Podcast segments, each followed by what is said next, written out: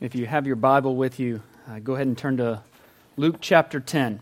Uh, Luke chapter 10. That's where we're going to be this morning uh, as we're the gathered body of Christ, as his church here in this community. We're, we're now looking to him. Uh, we're turning our eyes towards him, tuning our hearts to his song, to his rhythm. And so we are continuing our series this morning, working through uh, the parables of Jesus. Last week we looked at one of the most ignored, easily one of the most ignored uh, parables, uh, or, or maybe just the most avoided in general. Uh, and this week we are going to look at one of the most recognized, one of the most referenced, one of the most quoted parables of them all. This is the parable of the Good Samaritan. And so what I'd do now is I'd ask you to stand with me as we look to God's Word. Someone asked me recently why we do this each week. Why do we stand for the reading of God's Word. I've, I've never done that before. Why do we do that? There, there are several reasons, and I'll let you know uh, more and more of those reasons. But one of them, uh, one of them is we stand because the King is speaking. Uh, we stand because there is no more important thing that you are going to hear this morning, I promise you, than what God is going to say to us through His Word. We stand at attention because the Lord is speaking, and there is no higher voice to hear. So let's hear from Him now. This is Luke 10, starting in verse 25. And behold, a lawyer stood up to put him to the test, saying, Teacher, what shall I do to inherit eternal life? He said to him, What is written in the law? How do you read it? And he answered, You shall love the Lord your God with all your heart, and with all your soul, and with all your strength, and with all your mind, and your neighbor as yourself. And he said to him, You have answered correctly. Do this, and you will live. But he, desiring to justify himself, said to Jesus, And who is my neighbor? Jesus replied, A man was going down from Jerusalem to Jericho, and he fell among robbers, who stripped him and beat him and departed, leaving him half dead. Now by chance a priest was going down that road, and when he saw him, he passed by on the other side. So likewise a Levite, when he came to the place and saw him, passed by on the other side. But a Samaritan, as he journeyed, came to where he was, and when he saw him, he had compassion. He went to him and bound up his wounds, pouring on oil and wine. Then he set him on his own animal and brought him to an inn and took care of him. And the next day he took out two denarii and gave them to the innkeeper, saying, Take care of him, and whatever more you spend, I will repay you when I come back. Which of these three do you think proved to be a neighbor to the man who fell among the robbers. He said, The one who showed him mercy. And Jesus said to him, You go and do likewise. Let's pray together. Father, we thank you. Uh, we thank you for speaking to us. We thank you for not being a God who is distant, not being one who is far off, being one who draws near, who comes to us Help us to remember that it's you who takes the first step towards us. It's never us. God, we didn't come seeking you. God, you came running to us like the Father to the Son. And so we pray now that you would speak, Lord, that we might hear. I pray that you would open our deaf ears, Lord, that you would, that you would open our blind eyes. God, I pray that you would go to work on our hearts this morning. We pray that in Jesus' name. Amen. Uh, you may be seated. One of the highlights uh, for me each weekday is, is taking uh, our, our daughter to school. Uh, we get to we get to spend that time. Life is busy for us in general. I'm sure none of you uh, know what that feels like, uh, but it's busy for us. It can be difficult for us to find moments. It's difficult for me as a father to find moments with like each one of my children, where I get to talk to them, where I get to hear their heart, I get to know them one on one, and and and I know uh, that's just a season we're in. I, I, already know that. You don't have to come up and tell me it's going to go by fast. We know they're growing up too fast, okay? It, it breaks our hearts at times um, that they're growing up so fast because we know this is, this is going to pass, and one day we'll wish that life was so busy again with our kids. But usually, our, our rides to school are a mix of uh, music, okay? Uh, uh, music uh, mix of conversation. Uh, I like to play the drums on the steering wheel. That's my gift in music, uh, right there. Uh, and it's debatable for sure. There's usually a little bit of dancing um, in the, on the car ride. She can vouch for this. This is all true. To her embarrassment, um, that, that's what it is. She sets the music, uh, and then I, I, I do everything I can to embarrass her in the car. Um, and my it, it, doesn't say much about you if your best dancing is when you're sitting down behind a steering wheel. But that's me, okay? That's as, that's as good as it gets. As we, as we pulled into the parking lot of her school this week, she starts telling me about her PE class. And this stood out because she doesn't normally, we don't normally talk about school, to be perfectly honest. We talk about all kinds of other things, but not school. And she was telling me about these boys in her PE class. They are, they are playing basketball right now in her PE class, and this is middle school boys, okay? So, you know, they take it so seriously. Um, they are convinced, these, these 13, 14 year old kids, that this is right now the proving ground for the rest of life. All right? They are, they are working as hard as they can to establish themselves in the sort of the pecking order that's going to follow throughout. They want to make sure that they're at the top, so they're hyper aggressive, even with like the girls, and they're really not understanding that that's probably not the thing that's going to make a girl respond positively to them. So they, they haven't figured that out. That moment of epiphany hadn't quite happened for them where they, where they, where they change the way they do everything for the sake of, well, for the sake of a girl. Um, it reminds me a lot of this passage, though, that sort of behavior you see amongst middle school boys. And in our passage this morning, we have this lawyer, okay? An expert in the law, specifically the law of Moses. That's his expertise. He's not a character in the parable. We need to be careful about it. This guy's not a character in the parable. He's a character in the true story of Jesus' life.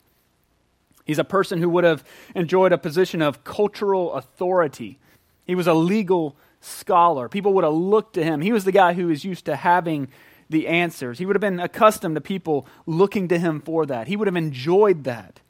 He would have definitely posted his expertise on Facebook, all right? He was that guy. If there was ever a question about what's happening, he is going to have a status to inform you about how you should feel about that. And we're told in this story that he stood up to put Jesus to the test. So he's ready to take on the new rabbi in town, the new teacher. He's like a middle school boy looking to establish the hierarchy, all right? Looking to, looking to establish the, the, the pecking order and either maintain his place at the top or try and work his way to that place.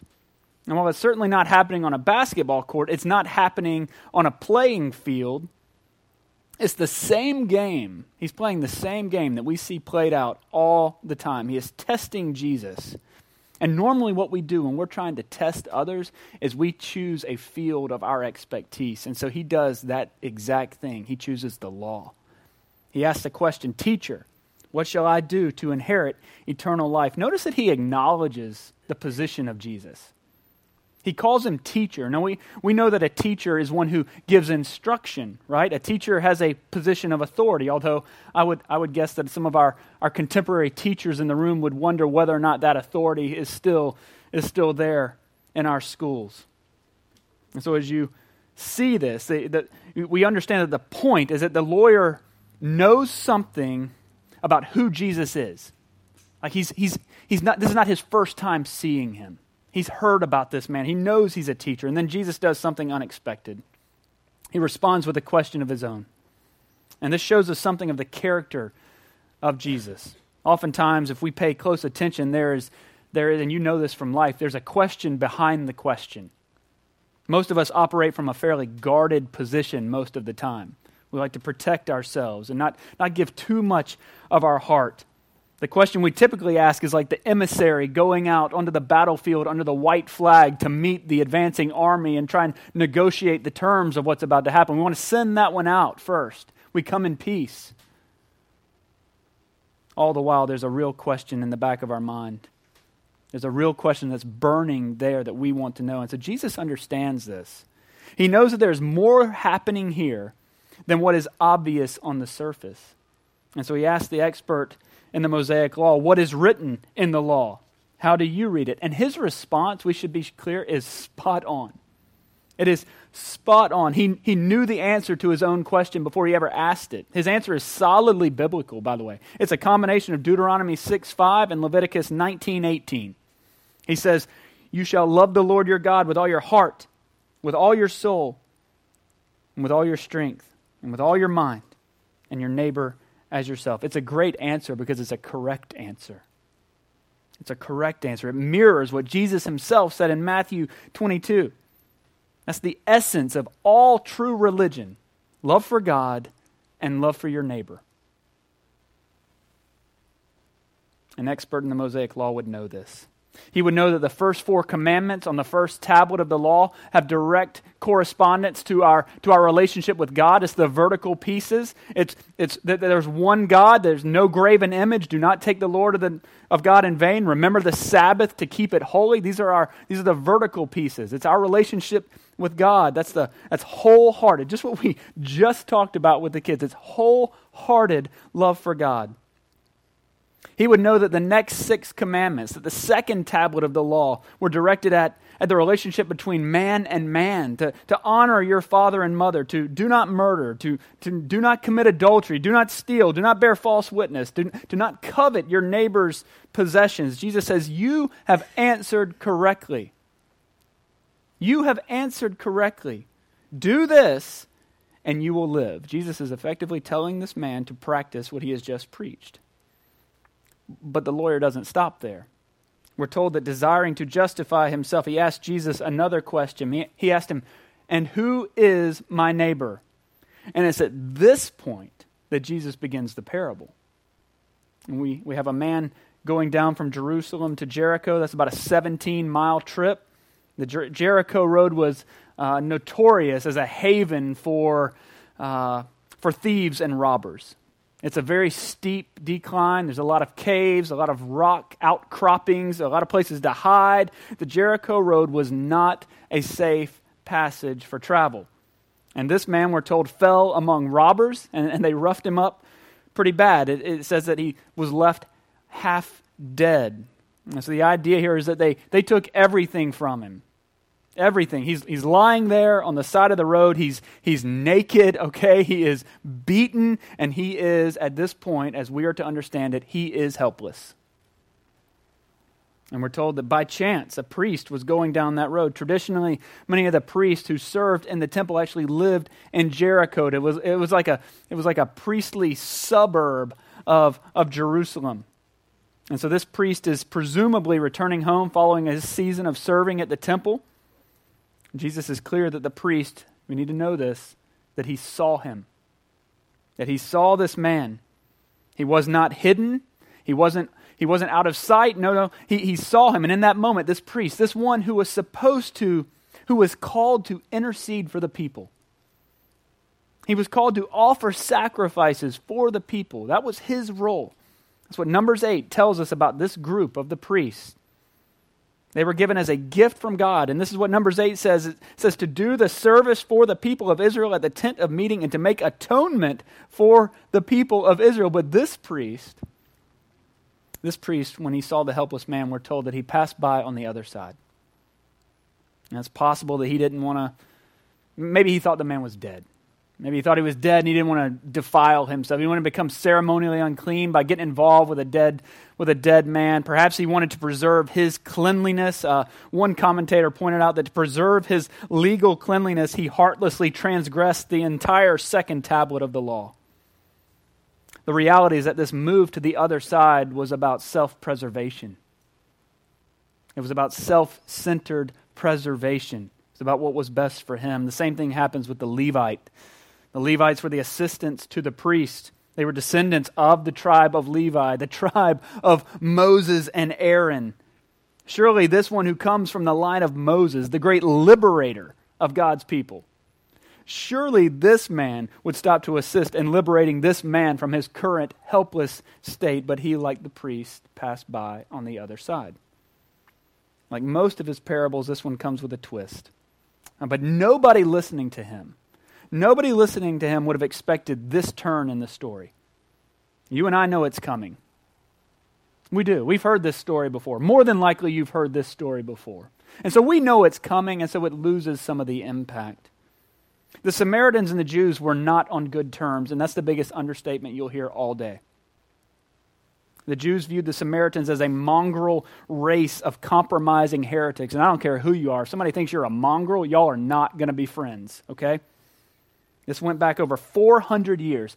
400 years, these two groups had utterly despised one another. 400 years, they had detested one another. We think of the woman at the well in John 4. Remember how, how she could not even believe that Jesus would talk to her because he was a Jew and she was a woman of Samaria. But Jesus continues the parable. A Samaritan, as he journeyed, came to where he was, and when he saw him, he had compassion. All right, this is not the way that this story is supposed to go. In the minds of everybody there at that time, this is not the way this story is supposed to go. Why would he choose to even put a Samaritan in the story? We don't mention these people. We don't even go through their town. If we have to travel to Galilee, we literally go around them and cross a river two times to avoid setting foot on their dirty ground. Why would you even put a Samaritan in this story? And if he's going to put a Samaritan in this story, then surely he should be the villain. He should be the bad guy.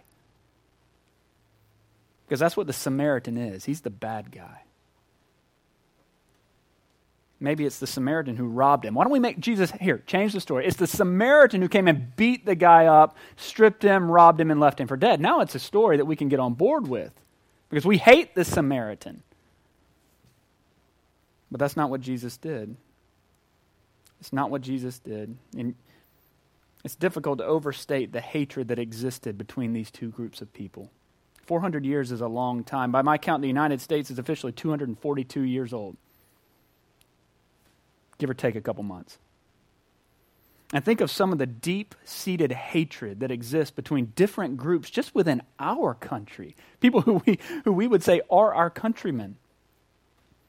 This would be like a Nazi stopping to help an Allied soldier on Omaha Beach like in the middle of the fighting. This would be like a Tiger fan stopping to help a Gamecock on I 26 during the fall. Like, that, like this is just not going to happen. And we laugh, but I know some folks who would hesitate for more than a second to stop and help somebody if they had the wrong sticker on the back window. Okay? Here in this context, Jesus makes a bad guy. He makes the person that you hate, whoever that person is, and I don't know everybody's heart in this room, he makes whoever you would say there's no way, he makes that person the hero of the story. A Jewish listener would have been shocked. Not that the Samaritan helped, but that the Samaritan didn't come over and finish him off. Oh, a weakened Jew? Now's my chance. That would have been their expectation based on a 400 year old paradigm that they have lived every single day. But Jesus blew up their paradigm with just one sentence. This wasn't a shift in thinking. This was an, this was the, an equivalent of an ideological Moab that he just dropped on their entire way of thinking about the Samaritan people. Their, all of their presuppositions about, about the nature of human relationships. The Samaritan saw him and were told he felt compassion. If you have a highlighter or you're an underliner, that's a good word to spend some ink on. Just that one word compassion. And it's okay. You're allowed to do that. You are, you are liberated from the fear of writing in there. I don't believe you're adding to the Bible when you do that. Um, I always know which ones are my words and which ones are God's because m- mine are written in there. It makes it easy for me to distinguish. Other places, that word for compassion can be translated as pity. It's the same exact word. It means that he was deeply moved. That he was deeply moved. His, his stomach sank and his, and his heart actually ached as he saw this man lying in the aftermath of such violence. And then the Samaritan did four things. I'm going to point out four things he did. The first is he went to him. This seems subtle and it seems simplistic, but that's the first step, and it's always the first step that's the most difficult. He went to him. While the first two took active steps to move away from him, they weren't just indifferent to him, they saw him. And they actively moved away from him. While the first two moved away from him, the Samaritan took active steps to move toward the man, while the priest and the Levite demonstrated gross indifference, gross hatred, the absence of feeling, the absence of interest, the um, total mercilessness and apathy. The Samaritan took an interest. He took an interest and then he went to him. That's the first thing. He just went to him. The second is that he bound up his wounds. So he didn't just go see him. He didn't just go see him. This wasn't first century rubbernecking, okay? He wasn't gawking at what has happened to this man. No, he, he, he kneels down beside him. He's not just near him. And you need to visualize what's happening in this story. He's kneeling in the dirt beside this man. He is now intimately involved in this situation. I'll never forget one day when, uh, in, in, my former life in construction, when I was on a job site and one of our one of our guys made a mistake and he just sliced his hand uh, wide open. It was, it, was, it was disgusting. Okay, we, we sat down. At, my job at this point is to make sure that we don't get a lawsuit or something. So I'm, I'm, I'm, I'm working with this guy. I'm bandaging, bandaging him up. I, I took him to the urgent care. We walk in. Uh, the lady looks at us like something terrible has happened, and we're thinking, yes, something terrible has happened. Um, and as I'm walking uh, back, the receptionist said, Now, where, where are you injured? That was her question to me. Where are you injured? And I'm fine. Well, there's a lot of blood on you. Oh, that's all his. You see, you talk about a man being stripped and beaten within an inch of his life. It's a messy thing. This isn't a boo boo. This is a man who is, who is bleeding. He is dirty. He is broken. And our Samaritan has knelt down beside him and he's entered into that world. He bandaged him up, he bound up his wounds.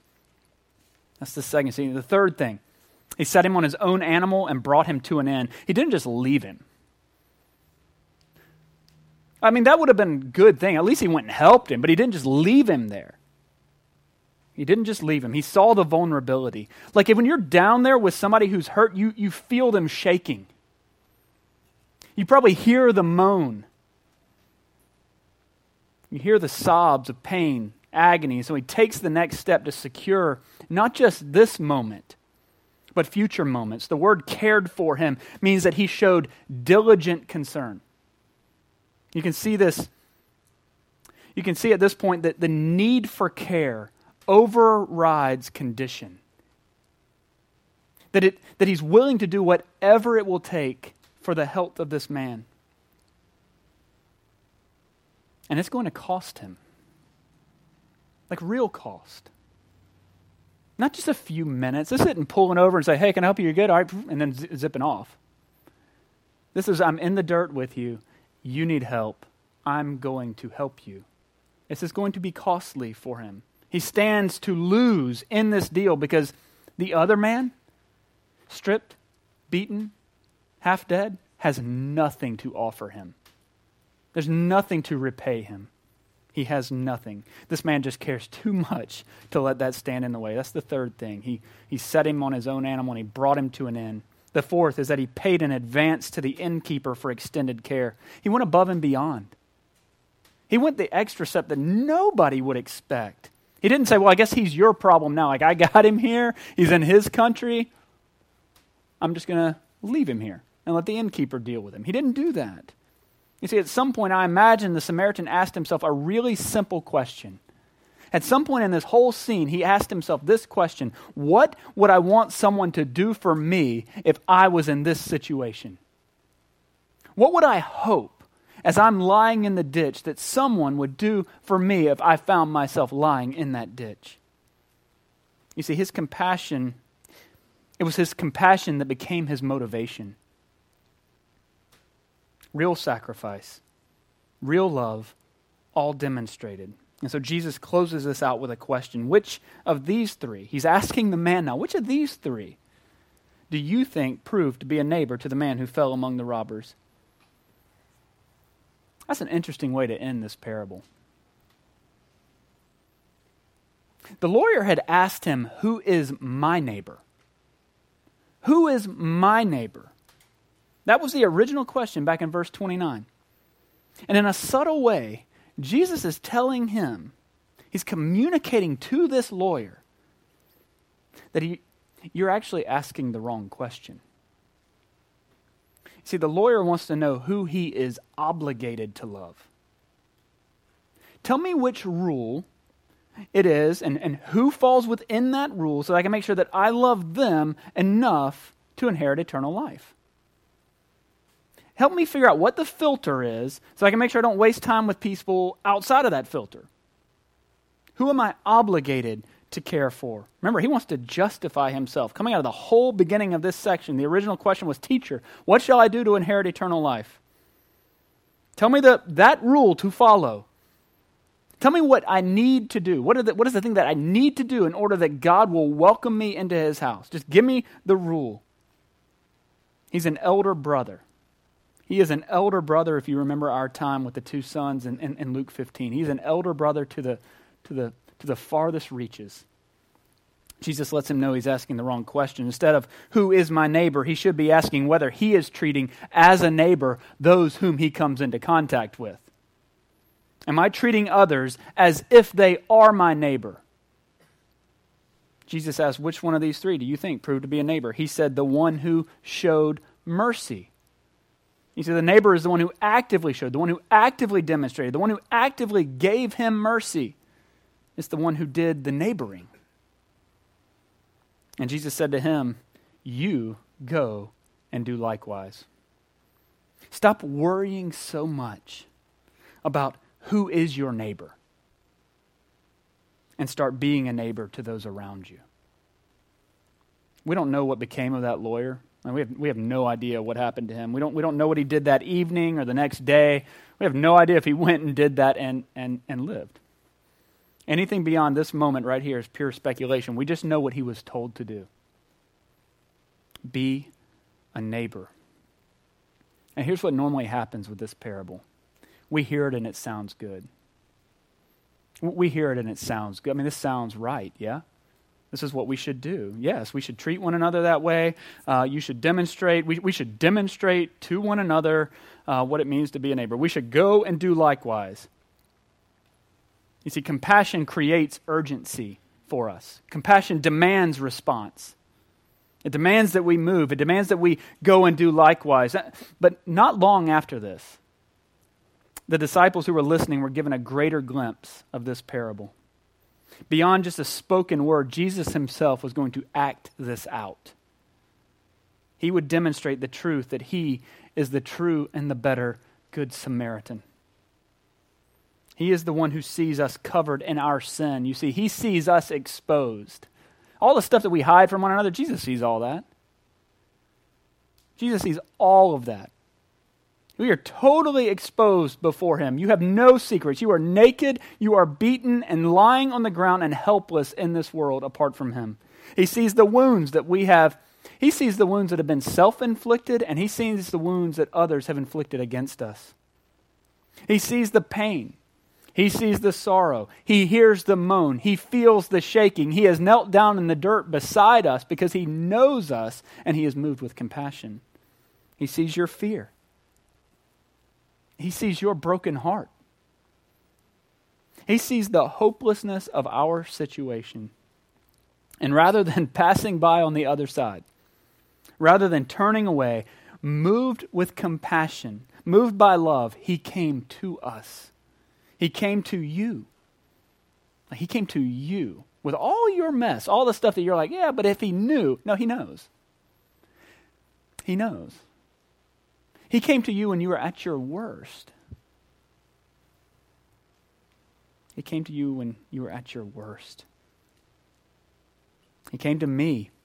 But instead of just binding up our wounds, instead of just leaving us there, instead of just being a friendly face on the side of the road, instead of just taking care of us, He came and He took our place. And there's the difference. So that by His wounds, right? By his wounds we are healed. You see, the gospel of Jesus Christ is that our good Samaritan is also our priest, who became our priest not by tribe, not by name, but by offering up, up, of himself a sacrifice to satisfy the d- divine justice and to reconcile us to God. And, and he continues today making intercession for us. Like he still hasn't left. He's still paying the innkeeper for us because I don't know about y'all, but I continue to find myself in ditches. I continue to get dirty in this world. I continue to get beaten by the trappings of this world, and I continue to fall into my own sin, my own self inflicted wounds. And so Jesus has paid in advance for us. He has not left us. He took the baggage of our sin. He took our beating. He took our death, and now He takes care of us. It's that while we were still sinners, while we were enemies of God, while we were the Jewish brother laying on the ground, our good Samaritan came to us. Broken, beaten, estranged sinners, and in that Christ died for us. He binds up our wounds. He carries us into the safety of his, of his house. He sends His Holy Spirit as a gift to move in, around, and through us. And so now, by grace through faith, we have been redeemed. We have been restored, and we are being renewed. To use the language of this parable, very simply, Jesus is caring for us. He became our neighbor. Moved by love, moved by compassion, Jesus came and he neighbored us. You see, that's the gospel right there. He forgot about the pecking order. You see, Jesus doesn't operate like a middle school boy. He knows where the top of the order is. And he was willing to leave the top of the order to come and take our place on the bottom. That's the gospel. And he tells us very simply you go and do likewise. You go. You go and do likewise. Let's pray together.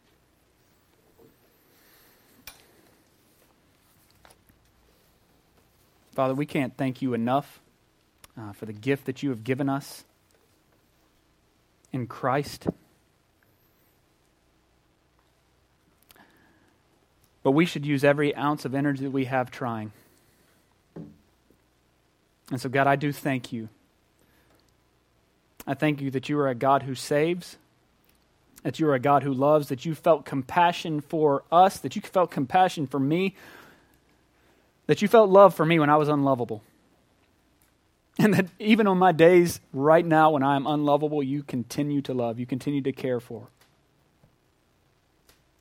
God, help us to remember that you, very simply, Lord, you didn't come here just to make just to make bad people good. You didn't come here just to make good people act better, uh, but you came here to redeem sinners unto life. You came to make the dead alive. Lord, help us to walk in that truth this week. We thank you for Jesus. We thank you for our good Samaritan. We thank you in his name. Amen.